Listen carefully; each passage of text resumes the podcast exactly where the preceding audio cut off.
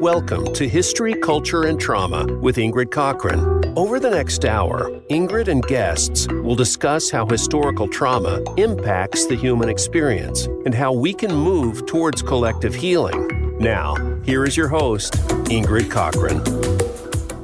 Thanks for joining us. I'm Ingrid Cochran, your host for today, and I have my co host with me, Matthew Portell. Matthew, introduce yourself to the audience. Hey, hey, I'm Matthew Portell. I'm the Director of Education and Outreach here at Paces Connection. Thank you for joining us as we kind of dig into a very important topic today. Um, we wanted to take some time to reflect on the Holocaust as tomorrow is International Holocaust Remembrance Day. And we have really been focusing on intergenerational and historical trauma for the entire month of January. And so we're going to continue that conversation today, not focused uh, entirely on the Holocaust, but definitely um, looking to the past um, and how we have um, you know experiences and events in our past that have really changed the fabric of our understanding of being human beings. And the Holocaust is one of those. Um, and so you know, just to kind of um, reflect, you know, I definitely want to, you know, as I think back on me personally and my experience with my understanding of the Holocaust, especially as someone who is not a part of the Jewish community. Um, I first learned about it, at least in my memory, uh, in high school, reading the Diary of Anne Frank. And I just remember being um, very much engrossed in the in the book. But I think as a young person, I think I was probably about 14 at the time. Um, uh, I was very much uh, not disconnected from the realities of the Holocaust. And so as I, you know, became older and engaged in other um, sources of media ar- around the Holocaust, I became very aware of just how um, insidious um, this type of human behavior is and that genocide is um, something that is even more prevalent in our society than I knew at the time. And so, um, Matthew, what was your first understanding of the Holocaust? Uh, yeah, I think similarly, um, but I think mine, honestly, now that I think back, was high school. Um, and again, we were reading about it, um, but it, it didn't connect, right? Although my grandfather was in World War II, um, I remember telling stories about his experience. Um, but even in that at that age, I still didn't make the connection. I think really when I was a senior, we went to Washington D.C. and I went into the Holocaust Museum, mm. um, and that just the visual um, of experiencing walking through there and seeing the giant pile of shoes and reading the placards of what occurred over those couple decades was just or decade really. Um, that's where it really connected to me um, when i realized the magnitude of lost genocide and just complete destruction um, that the jewish community had had endured. And that was mind-blowing to me. Yeah the sheer magnitude you know the estimates are are low, but they estimate that about seven million um, Jews were killed during the Holocaust, and that number is just kind of incomprehensible. But when we think about that within the context of our understanding of how trauma passes on through generations, then it's kind of um, we we understand why our first research on intergenerational transmission came from studying um, the children of Holocaust survivors. And I think this is something that's interesting for me. And, as I think on how the Holocaust impacted me directly, uh, as someone who is in the field of psychology, um, my I really began to get a really clear understanding of how um, influential this event had been on the field when I was in um, grad school. and I began to get a very clear picture of the history of psychology. And essentially, um, all of modern psychology, especially social psychology, has come from um, people, researchers, scientists really grappling with the Holocaust and trying to understand how an event uh, can happen on that scale in modern times. And so there are a lot of, you know, research studies during that time. Uh, again, like I said, it spawned pretty much the field of social psychology, where we begin to study, you know, human group human behavior. Um, but Rakoff, uh, Vivian Rakoff, he did a study on the children of Holocaust survivors in 1966. And this is where we get our initial understanding of intergenerational transmission. And so, um, for those of you in the audience who have been, um, you know, sticking with us this month, we have talked about how uh, intergenerational transmission of trauma and uh, also known as historical trauma is uh, one of the uh, drivers for uh, differences in life expectancy, life expectancy and um, health outcomes, and also just you know the way that we engage in coping and and other kind of cultural differences. Uh, and so I think that um, our understanding of intergenerational transmission of trauma is largely due to this event. And we need to look to the lessons of um, a lot of things, how um, the what the research says about how we um, transmit trauma through generations, but then also look to our understanding of human behavior and how these types of situations can even happen so that we can be preventative. Um, and then the lessons of how we heal after.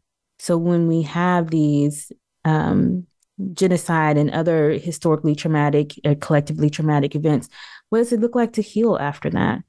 And so it, there's so much to discuss there, but I definitely think the the starting point is prevention and then healing. Well, and Ingrid, when I when when we said we were going to talk about the Holocaust, of course, I I wanted to dig a little deeper, and I started processing what you just said. How can something like this occur, and um, can happen again? And I, I think we'll get to later in the show. It genocide has happened in our lifetime, um, but I when I was looking when I was researching it, I found it so interesting and and fascinating on a on a on a on some levels where you know, and Hitler began his reign in 1933, one of the first things he began to do was ban and burn books. Um, that was one of the first steps. And then um, allowing uh, forced sterilization occurred uh, just a few months after that. And then prohibiting Jews from owning land and then prevented them from being newspaper editors. And I mean, allowed, then removed any type of health uh, insurance. And, and I mean, you see how and this was in a very rapid amount of time in in six months six to months to a year it didn't it wasn't like this long drawn out process um, you can see how the dehumanization of people began to be grounded from the moment he stepped into his role right of leadership and of of of, of germany and so the more you dig into it, the more it make it puts pause and say, okay, let's look back um, and see what happened because we would never ever want to see something like that again um, in our world, right? Um, and like I did say, it has happened. Maybe obviously not to that scale, um, but it has occurred in our lifetime. And I'm very sad to say I didn't even know it was happening um, when I was in high school. It was happening uh, in Rwanda. 800,000 people um, were killed in genocide in Rwanda in 1994. I was a junior and had no idea. I think even today, it's still happening across some countries. Um, but you don't, it's not something you're, you're hearing about um, in the mainstream for sure. But I, I just, it, it, it almost um, makes me sick at my stomach to think about um, being in that time and going through and watching this unfolding of um, what would be one of the largest world crisis ever experienced. Yeah, I I think this is also a, when we talk about prevention, you know, there's we've talked before about historical trauma and how the oppression of of specific cultural groups is always coupled with policy, always. And so, um, you know, whatever um, your beliefs may be, we do have clear evidence that as we begin to chip away at the rights of others, this um, can be a slippery slope. And so it can start with family separation. It can start with, um, you know, infringing on people's right to vote. But there's always policy that comes uh, before these types of events. And um, even in the past, when we look at um, other wide, wide scale um, genocide, um, we spend a lot of time in in history examining the Holocaust. But there have been other time periods where, and and and it's largely due be, to the not being in our modern times, um, that we've had large scale genocide. Um, you know, obviously, um, when I was doing some research on historical trauma uh, in the past, I came across a very interesting article that was really about climate science and how um, scientists were looking at um, the the climate patterns of North America and were kind of reverse engineering um, the climate patterns to see um, kind of the overall picture when it comes to climate change.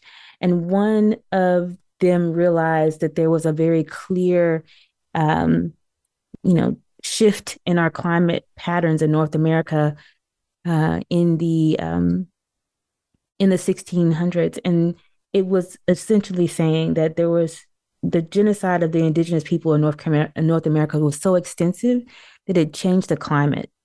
Um, and we also know that the um, you know the slave trade here in the um, Americas is also the estimates are about six to ten million um, Africans um, killed during the slave trade.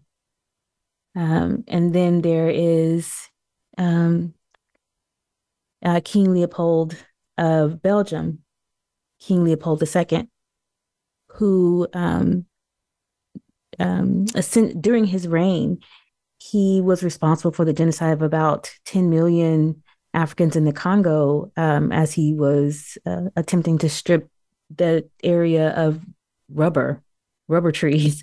It, it's just, um, and in each one of those instances was um, definitely um, involved policy and lawmakers and um, regulations all were approved at that time um, and moved forward with the genocide of people over land, um, obviously labor exploitation, um, and resources on a wide scale. And, you know, genocide is so insidious and has been um, enacted for several different reasons, but it seems like no reason is, is good enough. And so it's it's mind boggling that we have um, several instances of genocide in our past where millions of people have been killed for one cause or another. Yeah, and I think that's that's something that um, talking about is challenging. I think um, in a lot of spaces and places because by no way would I ever want the perception that we're comparing anything to what happened to the Holocaust. But what we're what I think I always try to get across is the Holocaust was a grander scale of things that have occurred over time in history, right? Um, that the um, dehumanization of people based off of whatever, right? In Rwanda, it was the different types of cultural um, ties to the different tribes, right? It's and the leader of one convinced uh, the the people within his culture that they were like cockroaches and they had to be exterminated. And um, here Hitler had built this giant propaganda machine um, of how the Jews were having such a negative impact and were non-human, right? like it, it, isn't it's very complex but and, and i think there's times when people say well that can never happen again or you know we we're we're smarter than that or we now have technology we know better than that. Um, and i think what what i see as fearful is the polarization not just in our country right but across the globe on issues that people there's no there's no middle ground. Um, and that brings me pause and saying how can we look back and look at all of these events over time and say how can we prevent these things from occurring again um, because I would never want that in my lifetime, the lifetime of my child, or any of my descendants for that matter, right? Um, but it is true how quickly things can get out of control um, when that propaganda machine, or like what what Hitler did, um, is meticulously start taking the rights of people um, over a very quick period of time. Yeah, the dehumanization is is probably the scariest aspect of this is that you can be, you know, as we think about just individuals, that you can be essentially um, brainwashed into believing that, you know, another human being, um, your neighbor even, is less than you and is the source of of your societal ills and should be exterminated. Um, the susceptibility for humans to even engage in this behavior is concerning. And I know that, you know, as a Black person living in America, this is something I'm always concerned about. You know, people, like you said, people say that it can never happen again and things of that nature. But um, having a historically traumatic background lets me know full well that this could happen again. Um, it, it, that these the you just need the right conditions or the right person in power or, or essentially the wrong person in power um, and these things could happen because we are always kind of on the edge of dehumanizing each other uh, and i know this i'm talking about kind of american experience um, where it's really focused on race. Um, but it could be anything. Um, it, it's it's religion. It's um, gender expression, it's uh, sexual orientation, it's it's income, um, you know, poverty, homelessness. We often will dehumanize each other over all of those issues. Uh, and so our ability to remain connected and to see the humanity in each of us is essential to our shared collective experience on this planet. And um, and the Holocaust is a, is an example of how things can go very wrong when we don't prioritize our connection with each other and when we don't um, see our differences as things to be um, celebrated or even when we um, you know don't believe that there are superiority in our beliefs and that our beliefs are better than the beliefs of others. Uh, and so, you know, the the Holocaust again, so many lessons there. I think that um, we can always, we can definitely see the playbook of how things get started when we start to become very polarized and use policy against certain groups. Um, we also can very clearly see that people with the historically traumatic background um, can and do see those those um, those signs. They're they're sensitive to them more than others. So when there is, um, you know, talk in the news about the Jewish community, um, people are uh, very sensitive because of you know our past, our collective past. We understand what's what's at stake here when we uh, engage in these tactics or dehumanize certain groups. And so there's a great deal of sensitivity there um, that is adaptive and should be should be honored. Well, and I think that that brings up a good point. Is um, we're still seeing the impacts of today.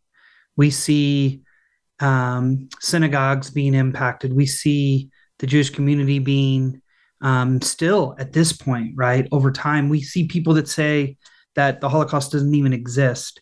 And so I think, although we've made strides, there's still this stronghold. And I think, like you said, bias is always going to play a role, right? Discrimination is always going to be a role there if we're not humanizing each other. And then you said something else too that made me really think um, about the role of uh, how people are discriminated against for whatever. And it made me think about the religious crusades, right? Way back in time, and how that religion played such a role um, in the the the the dehumanization that the crusades played and the death that spun through all of that time of history of the religious crusade. So, I mean, I think you're right. It, it's we just have to look at this as as it could be any group at any point, right? Um, based off of whatever um, is perceived as um, unsafe or against or less than.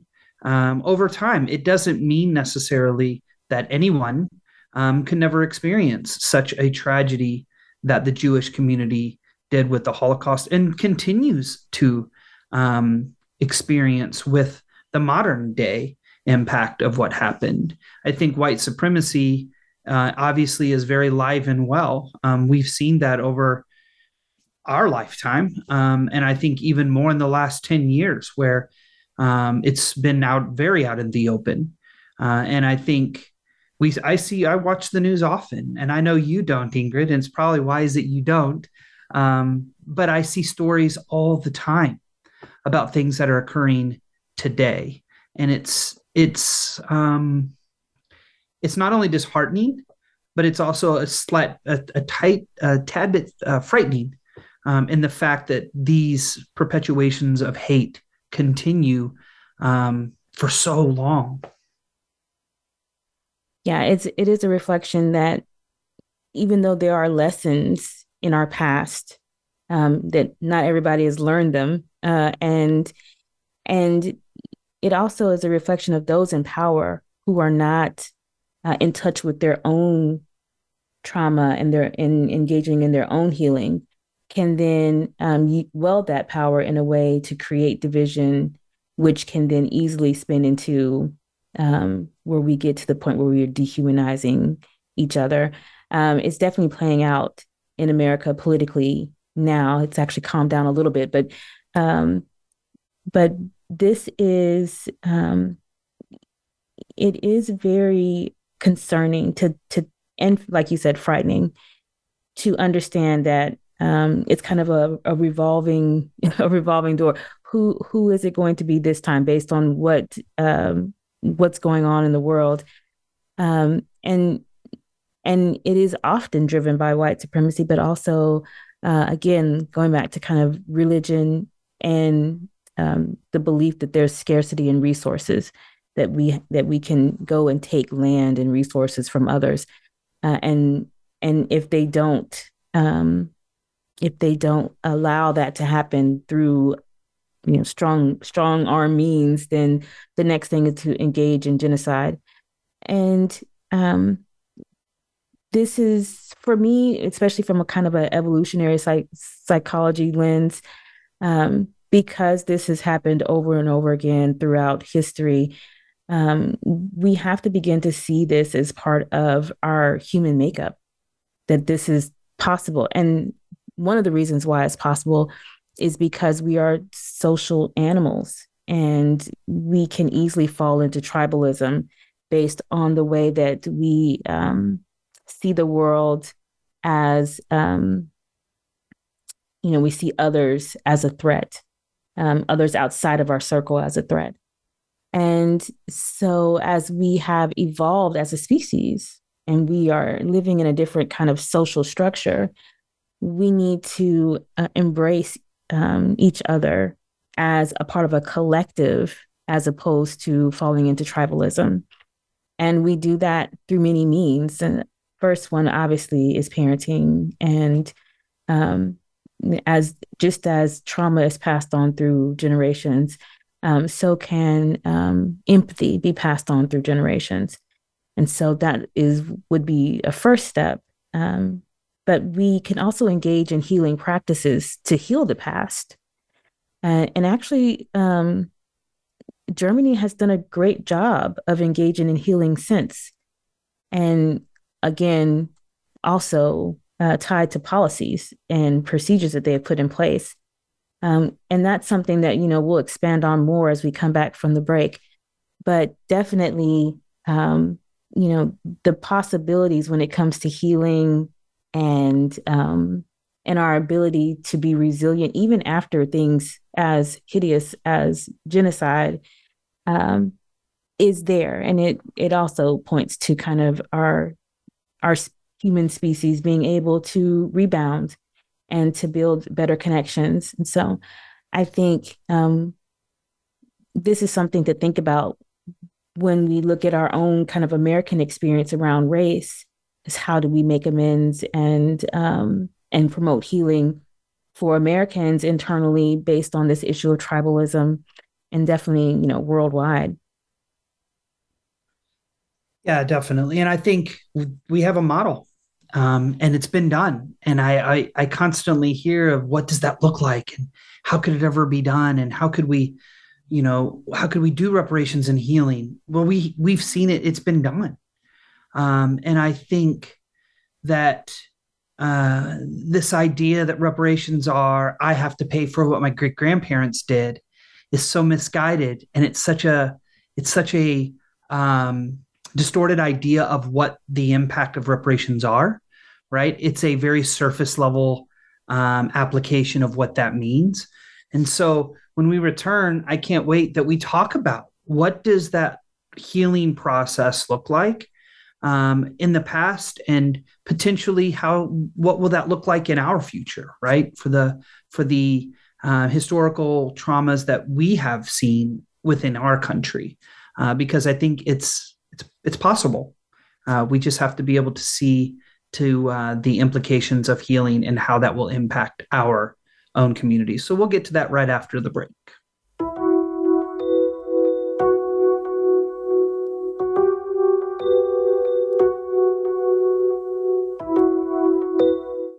Become our friend on Facebook. Post your thoughts about our shows and network on our timeline. Visit facebook.com forward slash voice America.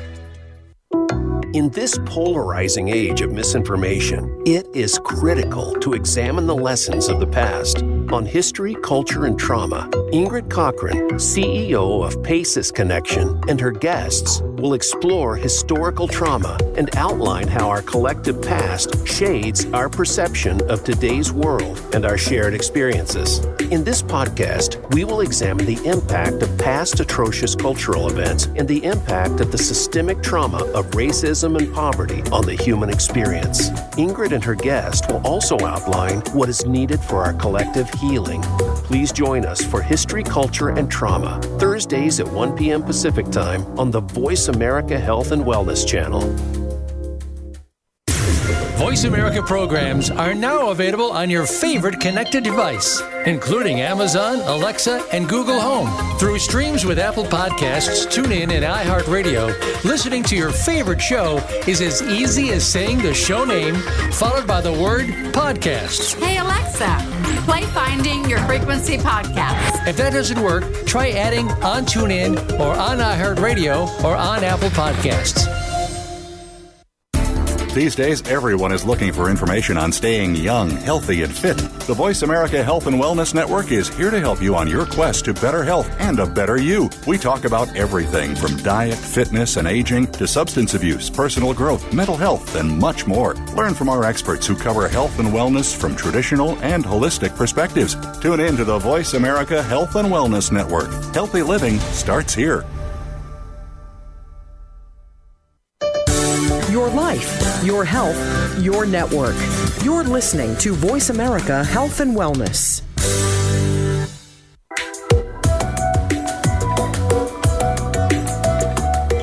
You're listening to History, Culture, and Trauma with Ingrid Cochran. If you have questions for Ingrid or her guests, or want to share your story, join us on the show at 866 472 5791. That's 866 472 5791. Now, back to the show. Here again is Ingrid Cochran.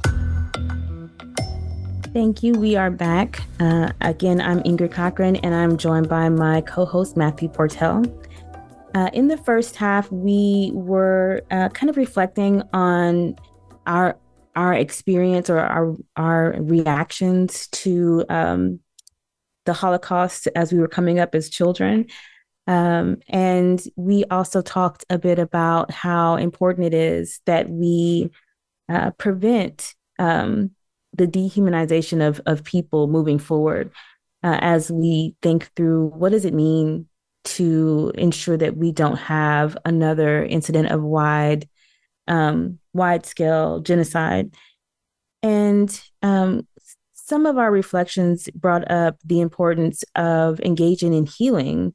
Um, obviously we want to prevent that but uh, it is extremely important that we heal um, collectively traumatic experiences so that we have the ability to lessen the um, historical trauma or intergenerational trauma that can result. And um, there are many, many ways to do this. The RYSE Center out of Richmond, California, does a great job of, of um, really um, conceptualizing what it means to uh, be healing centered um, when it comes to kind of a, a nationwide or worldwide scale. And I really appreciate what they have um, brought to the table in this conversation of healing historical trauma. Um, and I often uh, quote them and uh, give them all the praise for their um, interacting layers of healing and trauma infographic.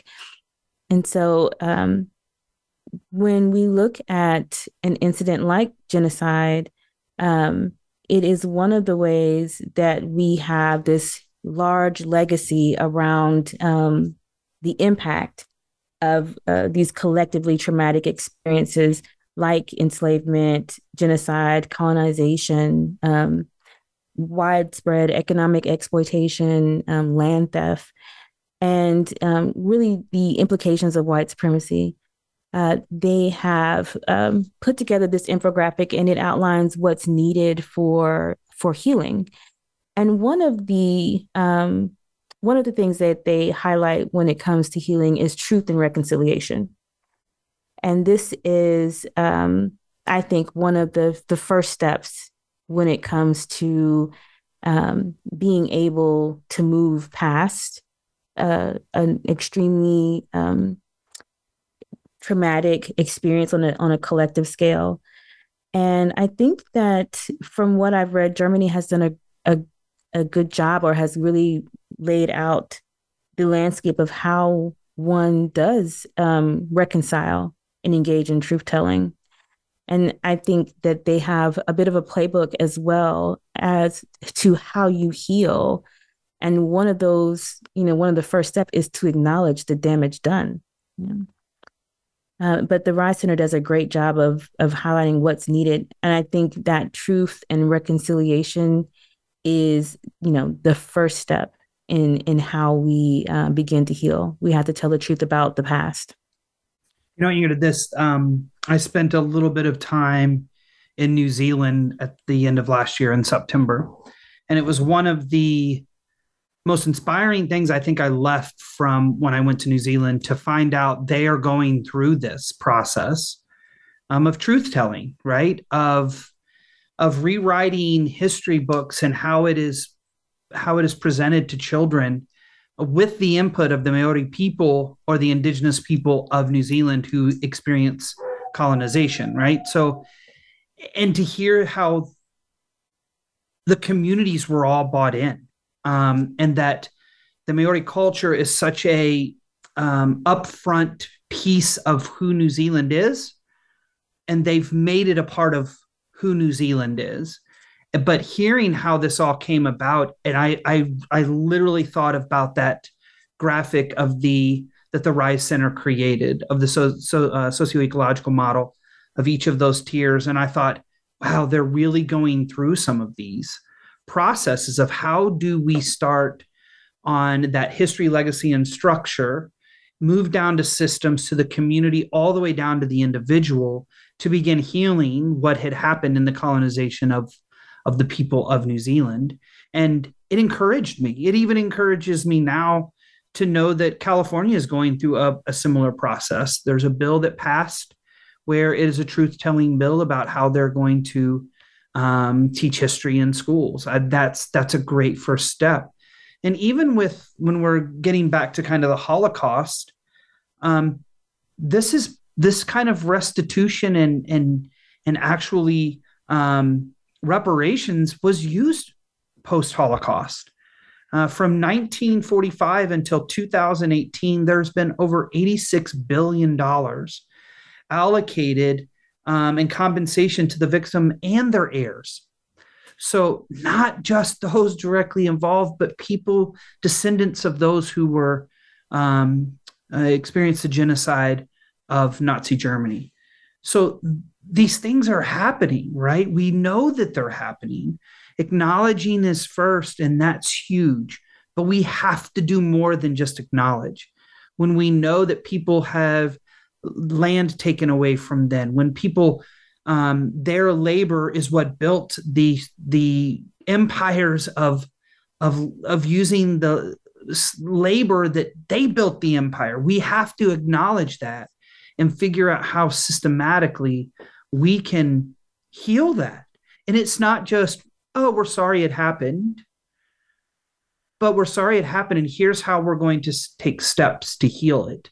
Um, and I know that seems so foreign to so many people, um, but we know it's doable. It's been done and it's happening um, all over the world. And it's it's time that we examine our own processes and quit saying it happened a long time ago or um, the what I hear all the time is why should I have to pay for what my great grandparents did, right? And and we're we're disconnecting the historical context from and dehumanizing people, right? For my own personal, but this is my I'm only talking about my experience and not looking at the the bigger picture. Yeah, and just not just experience, but for my own comfort, right? And so when we say why should I have to pay for things Absolutely. that were done in the past, it's you're essentially saying I don't want to be uncomfortable or um or um, have less money or you know all the different ways that, that we believe that we will um, suffer if we pay back or give reparations or uh, push for restitution for uh, our past wrongs. Um, I definitely think that um, you know with truth and reconciliation, I, I believe it's kind of the first step. We should definitely engage in it and um, text history books is, is a perfect example of that, uh, which makes me think about, you know, all the books that have been banned that are related to the Holocaust um, in schools and things of that nature. Um, but then after we engage in some truth telling, uh, I don't want to move too fast because I will say that most don't like to engage in truth telling. But once we have done that, we then need to move to kind of what what needs to be done in response. Um, so we need to acknowledge and tell the truth about um, our past wrongs, but then we need to follow up with that and really push for restitution, reparations, um, redistribution of of um, resources and things of that nature.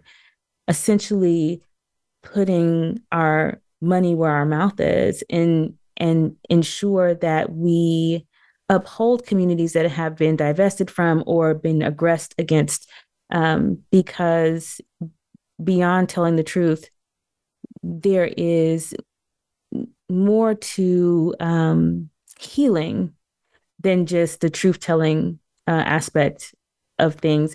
You also have to say you know i understand the impact and um, and pay back debts. Uh, and so I know that um, Germany did engage in in reparations for the um, Jewish community, and um, and even now still regularly engage in um, truth telling and reconciliation.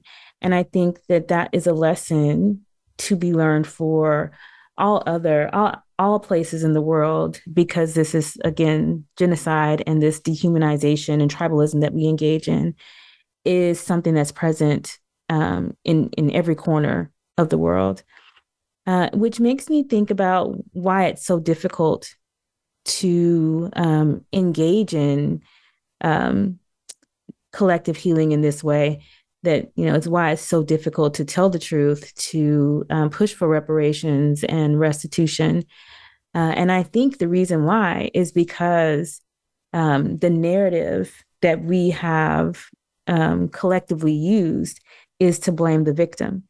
Um, so uh, instead of um, you know we we we dehumanize but we also villainize. So we have, again, kind of like you said, the propaganda machine that tells you that this group is somehow less than because of whatever reason we're picking uh, today. And that that means that it's okay to to take their land, to take their homes, to take their rights, and to take their lives. Uh, and then we need to be able to clearly outline how we will um, reverse that narrative because after it's been told for generations, um, people actually believe this. They see the victims as the aggressors or the villains.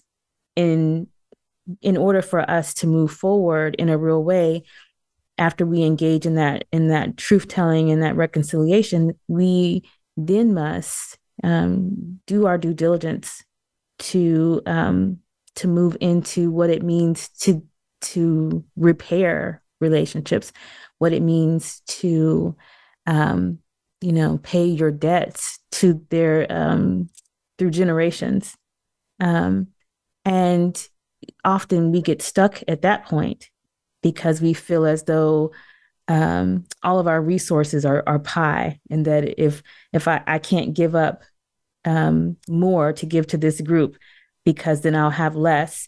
When in reality, as we build up communities that have dealt with historical trauma, we have uh, increased prosperity for all of us together. Um, and so I think that we need to really have more of this truth telling. It makes me think about the 1619 project and how much flack that project received. Again, trying to engage in the, the process of truth telling to get to the point where we see how uh, reparations are needed. Um, and so obviously we have a long way to go in that space. I mean, I think too, Ingrid, I, I, I struggle myself with trying to figure out why we can't truth tell when we all know that these things have happened. Um, and I, I, I, it infuriates me to be quite honest that we can't have honest dialogue about history that really happened um, without spinning it, right? Um, I, I, and I don't know what the next steps are, right? I can tell you um, here in the county I live in, um, just two nights ago, they're trying to ban three books, right, about um, children of color's experiences because it wasn't quote unquote age appropriate. And it makes me think about what does this what what ramifications are we and thank goodness i will say the school board voted uh, unanimously not to ban any of them um, but what where is our trajectory going? Where are we moving towards um, when we see this continual uh, resurgence of things that that we've learned from in the past of this this isn't going to um, heal anything. It's not going to enhance anything but it's the stronghold of we can't talk about it right? And i think about my own family experience and think about there was things that we knew we didn't talk about. In home like in home things. And i think about that's what that's the way we are right now as a country. We have dirty laundry in our house but we don't want to talk about the dirty laundry in the house and as if we're afraid that somebody's going to figure out that it was there when we all know it was there. Um, it makes me go again to the, I think I spoke about it last week, but when we were at the World Cup and Um, there was a Iranian reporter that said, "Why are you taught? Why did you remove this part of the flag when you're struggling with race issues in your own country right now?"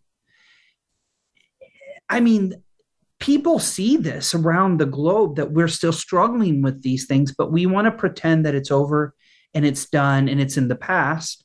So, what do you see? I mean, what do you see if you were to project like um, because let, I think it's fair to say we have progressed a ton, right? There is a lot of great things that have happened, but there's still so much more that we should do. So, what do you see as a logical next step for where we where we've where we are and where we can move towards in this healing process?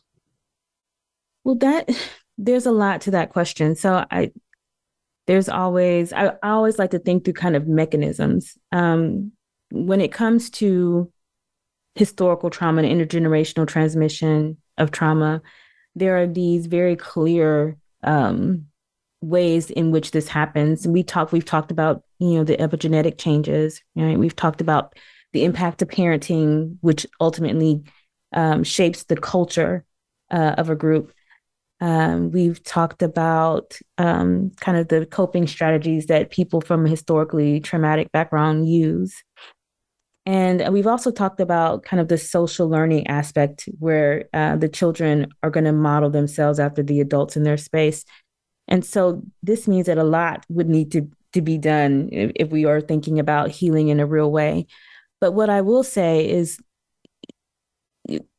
something that people don't often talk about is the survival parenting of of of white parents, right? So um as we have these these uh different books, textbooks, we you know, the the history we want our we want our children to learn.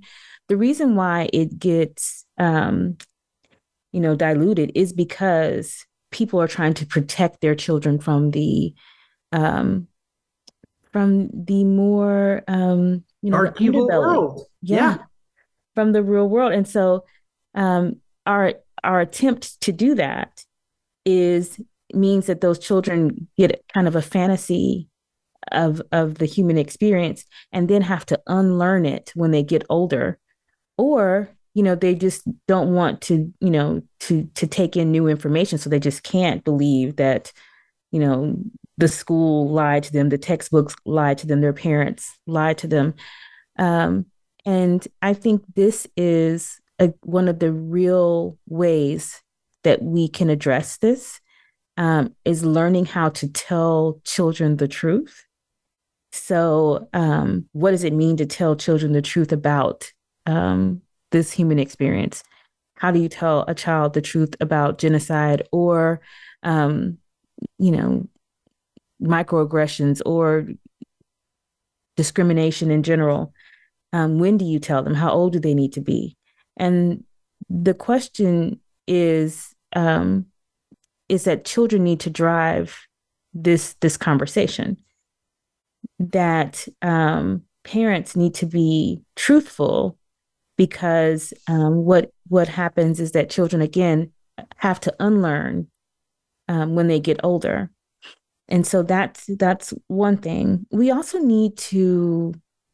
I think I talked about this before, as far as consulting with hospitals.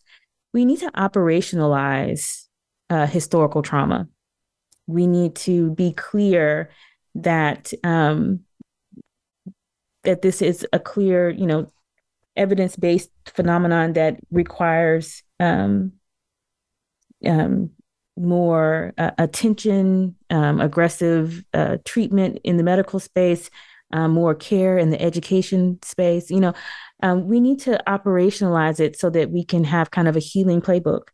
And these groups that have dealt with historical trauma need X, Y, and Z. And then that way we can have a clear understanding across many sectors. Um, just think about workplaces and um, how they ensure that they maintain um, or kind of retain, um, you know, workers of color. They need to be aware of historical trauma. Um, same thing with hospitals. You know, if someone has a historically traumatic background, that means that they probably have the epigenetic impact, which means that you might need to be more aggressive in your um, treatment of disease or prevention of disease. And so, if we can um, begin to have a clear understanding of historical trauma throughout all sectors and a clear understanding of what it means to address it and heal historical trauma, then this will allow us to have um, a society where we have less social determinants of health and close the gap when it comes to education and other disparities. Um, I would also say that, you know, as we think about what's possible in in the healing space, um, we also need to um, begin to have a clear examination of our history, um, not always told from one vantage point. And so we need diverse voices to tell their stories. Um, because, um, you know, one of the ways that white supremacy is so pervasive in our society is that um, the, you know, who are those that are writing the textbook um, who are those that are having a fit at the school board meeting because they don't want certain things to be taught in history. Um, we need to acknowledge that um, we need diverse voices at the table um, because, you know, I talked before about how we even started to have this conversation internally at PACES because of the reaction of white parents at school board meetings around being taught critical race theory, which was not happening, but they believed that it was being taught in schools.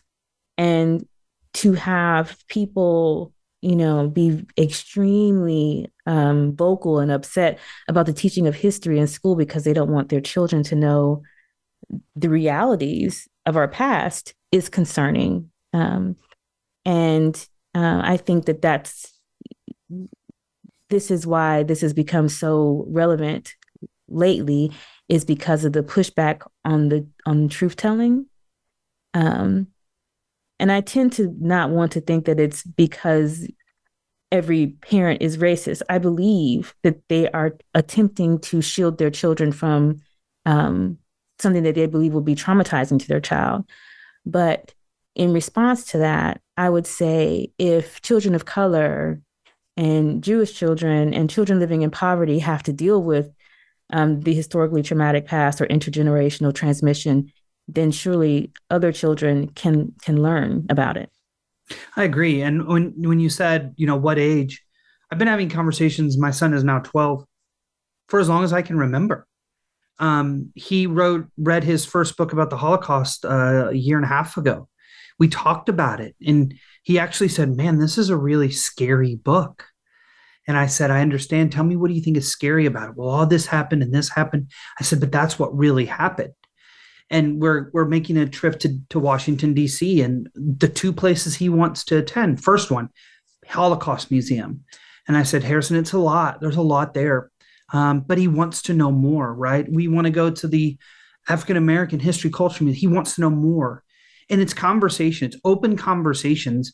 And texts are a great way to have that conversation to my white peers out in the world that say how do we do it? Um, well we can be honest right? And we can actually have kids read and talk them through it um, which is a great way to have authentic conversations um, about what's happened. He is as empathetic as i am and i love that because um, that's where we change right is empathy and understanding that what happened wasn't okay and it can't happen again. Um, and that's, I believe, those conversations need to happen early and often. Yes, I agree. I have a four year old and we've already started. Well, I want to thank our audience for joining us today. Um, we won't be um, here next week. We can, um, we'll have an encore, but we'll be back uh, in February.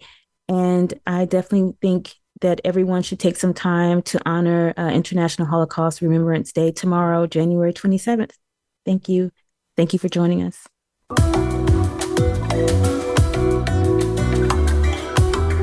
Thanks for listening to the show today. We hope we have helped to give you a better understanding of trauma and how historical trauma affects the human experience. Join us every Thursday at 1 p.m. Pacific Time. We wish you a beautiful week.